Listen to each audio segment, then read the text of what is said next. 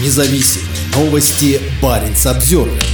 Губернатор Коми с изображением Христа на груди привез воюющим в Украине землякам бронированную буханку.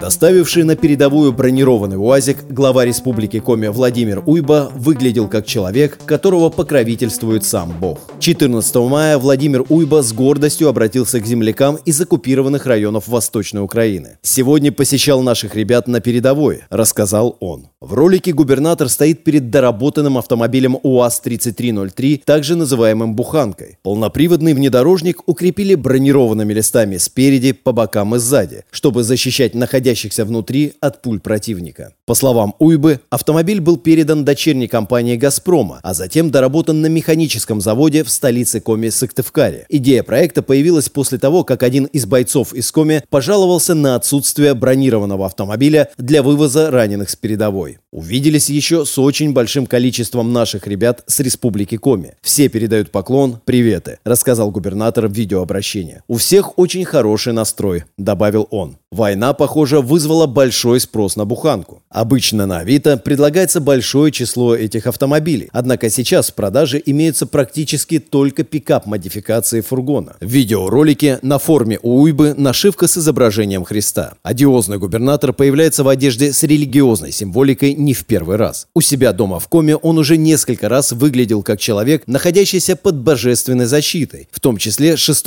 мая на встрече с детьми, занимающимися мотоспортом. После российского нападения на Украину в феврале 2022 года Уйба побывал на оккупированных украинских территориях уже несколько раз. Его регион также занимается так называемыми восстановительными работами в оккупированном городе Равеньки Луганской области. Уйба – врач по профессии. Он известен активным использованием националистической и военной символики. Долгое время он ездил по своему региону в форме с буквой Z, похожим на нацистский символ так называемой российской специальной военной операции. Позже он начал использовать логотип ЧВК «Вагнер». При встрече с бойцами из Коми во время поездки в зону боевых действий в конце марта этого года Уйба выглядел как один из вагнеровцев. Шеврон экстремистской группировки был на нем, когда он встречался с жителями сел на оккупированной территории, среди которых был мальчик по имени Андрей, судя по видео, явно травмированный войной и российской агрессией.